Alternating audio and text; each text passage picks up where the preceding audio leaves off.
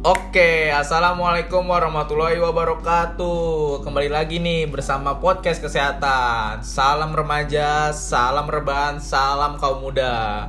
Kali ini gue nggak sendirian nih. Gue bersama narasumber gue yang banyak banget pengalamannya. Mau tau siapa? Oke, kita kenalan dulu. Siap. Oke teman-teman, di mana pun kalian berada, uh, kenali nih, gue sebagai narasumber kali ini. Kalau pepatah bilang tak kenal maka tak sayang ya, maka kita kenalan dulu biar makin sayang sayang. Eh, jangan deh Bisa aja Rin. Oke, nama gue Erina Pramesti. Gue adalah salah satu mahasiswa di UPN Veteran Jakarta, jurusan fisioterapi. Nah, kalian bisa kepo-kepoin gue nih, gimana sih muka gue? Uh, kalian bisa follow IG gue, at Erina Pramesti. Jangan lupa ya di follow. Siapa tahu Erin bisa dapat endorse dari kalian. uh, boleh tuh kalau dia mau endorse.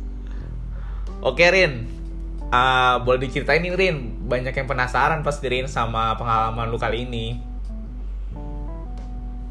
Oke, gue bakal sedikit cerita tentang pengalaman gue pribadi. Langsung aja apa? Nanti-nanti dulu nih? Iya langsung dong Rin, daripada nggak sabar nih Rin. Oke deh, jadi uh, gue mau cerita sedikit pengalaman gue nih tentang uh, hobi gue tuh kan uh, suka naik motor gitu ya. Mau jarak deket, mau jarak jauh, sendirian. Iya jomblo banget sendirian ngenes. Aduh. Oke, okay. nah gue tuh kalau naik motor ada ketika gue pergi jarak jauh beberapa beberapa belakangan ini gue tuh sering banget ng ngalamin namanya kesemutan gitu pegel di area pergelangan tangan. Apalagi kalau gue bawa motor sendiri. Aduh rasanya nih bener-bener bikin apa ya? Deg-degan sendiri gitu. Deg-degan.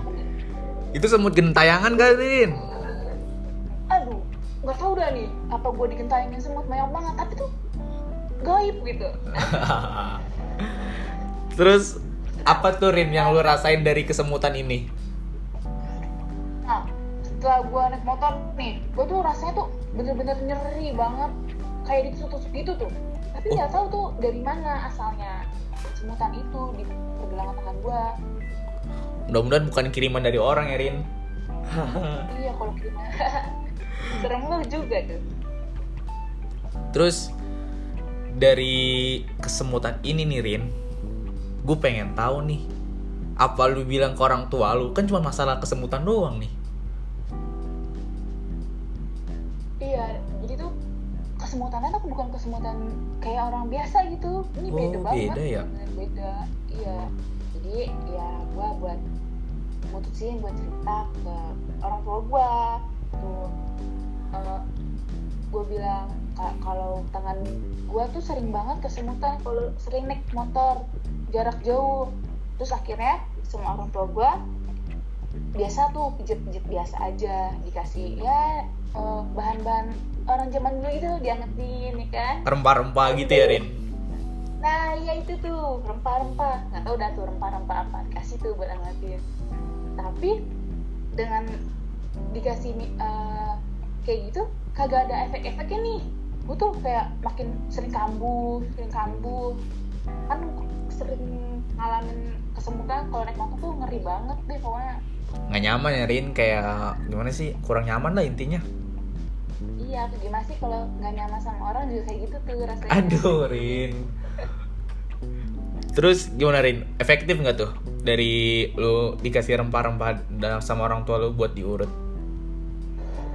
Kalau menurut gue sih nggak ada pengaruh apa pun ya. Jadi nggak efektif gitu. Jadi kayak ih biasa aja nih kagak ada pengaruh-pengaruhnya sama sekali. Malah gue sering kambuh-kambuh terus gitu sering tiba-tiba muncul muncul lagi gitu. Hmm gitu. Terus apa lu nyoba berobat gitu apa gimana? Ah uh, iya nih. Gue kan uh, cerita juga kan nggak nggak ke orang tua aja itu ke teman-teman juga. Dan ada salah satu teman gue yang nyaranin gue buat berobat tuh ke fisioterapi. Lu mau tau gak sih uh, gue di fisioterapi tuh ngapain? Ih ngapain tuh? Gue juga baru-baru kayak seliwuran dikit-dikit gitu kayak kalau orang ke fisioterapi tuh ngapain sih sebenarnya? Oke gue akan cerita nih. Pengalaman gue berobat ke fisioterapi. Dengerin ya teman-teman. Ini Didengerin bisa nih. buat iya nih buat belajarin juga. Itu kita sama-sama sharing. Oke langsung aja ya gue cerita Eh, jadi gue eh, telah bertanya-tanya sama teman gue gitu. Akhirnya gue disaranin sama temen gue untuk berobat ke fisioterapi. Eh, gue juga tadinya apaan sih fisioterapi? Hmm, apaan sih tuh? Kan gitu. Nggak tahu tuh. Kira yaudah tuh gue diantarin temen gue buat berobat ke fisioterapi. Tadi gue datang ke fisioterapi salah satu fisioterapisnya tuh bener-bener ramah banget. Asli dah. Terus gue Terusin terusin. nanya Iya tuh, terus gue nanya kan sama fisioterapisnya konseling gitu. Hmm, tahu gue gue tanya nih "Eh, gimana ya eh, mas? Kok tangan saya sering kesemutan kalau naik motor jauh dengan jarak jauh kelamaan tuh sering namanya kesemutan. Tapi kesemutannya itu ya nggak sebentar gitu. Lama kadang timbul-timbul rasa nyeri dan itu tusuk terus akhirnya eh, mas-mas fisioterapi ini eh, nyaranin gua tuh untuk di terapi ultrason. Nah teman-teman udah tahu belum sih ultrason itu apa? Aduh, gue sendiri aja nggak tahu Rin itu ultrason atau apa. Kasih tau dong Rin. Oh, oh lu sendiri belum tahu? Oke deh, oke. Gua akan eh, cerita-cerita nih, akan berbagi pada semuanya juga buat pendengar setiap podcast. Eh, jadi gue tuh di terapi ultrason dengan eh, metode kayak menggunakan gelombang suara gitu. Jadi gunanya itu untuk merangsang jaringan tubuh yang eh, mengalami kerusakan itu. Nah, jadi tuh di pergelangan tangan gue nih yang kesemutan kayak dikasih gel gitu. Nah, terus eh, di terapi nih mulai pakai ultrason. Nah, rasanya itu hangat-hangat gitu, enak banget deh. Anget-anget gitu nggak sih? Iya betul banget tuh, rasanya tuh hangat, hangat banget. Oh gitu. Terus Rin, jujur nih Riana, gua nggak tahu nih Rin. Ini tuh kan orang orang awam ya. Kalau ngomongin kesemutan ngomong kesemutan tuh. Kalau bah kalau di kemarin kata fisioterapi lu itu apa sih Rin? Penyakit lu itu kesemutan itu apa sih sebenarnya? Oh, oh iya ya, gue tuh eh, emang ya orang-orang pada bilang kesemutan kesemutan. Eh, setelah gue tahu juga, gue juga kaget kan. Oh ada bahasa fisioterapis saya gitu. Jadi kemarin fisioterapis gue bilang kalau gue itu eh, kena sindrom lorong karpal. Nah, jadi sindrom lo- lorong karpal ini katanya ma- eh, ma- eh, mati rasa di pada tang di pergelangan tangan gue gitu. Oh Jadi gitu. disebabkan oleh saraf kejepit gitu deh katanya di pergelangan tangan. Hmm, iya. Serem juga ya Rin ya kesemutan juga kayak model-model kayak gini. Iya, makanya nih harus hati-hati sobat-sobat semuanya. Saran lu Rin, apa nih Rin? Biar pada nggak kayak ngalamin kayak lu Rin. Oke, gue mau berbagi tips, tips aja nih. Kan selama pandemi kayak gini juga mungkin kalian jarang beraktivitas, kan di depan laptop terus, bener gak sih? Bener banget Rin. Hmm. Nah, mungkin jarang-jarang membuat peregangan gitu, jarang olahraga juga. Kayak gue sendiri sih, gue juga sering kayak gitu. Tapi eh, setelah gue ngalamin kayak gini, gue jadi belajar bahwa kesehatan itu sangat penting banget dan mungkin mahal. Pasti Rin. Nah, jadi iya bener banget tuh.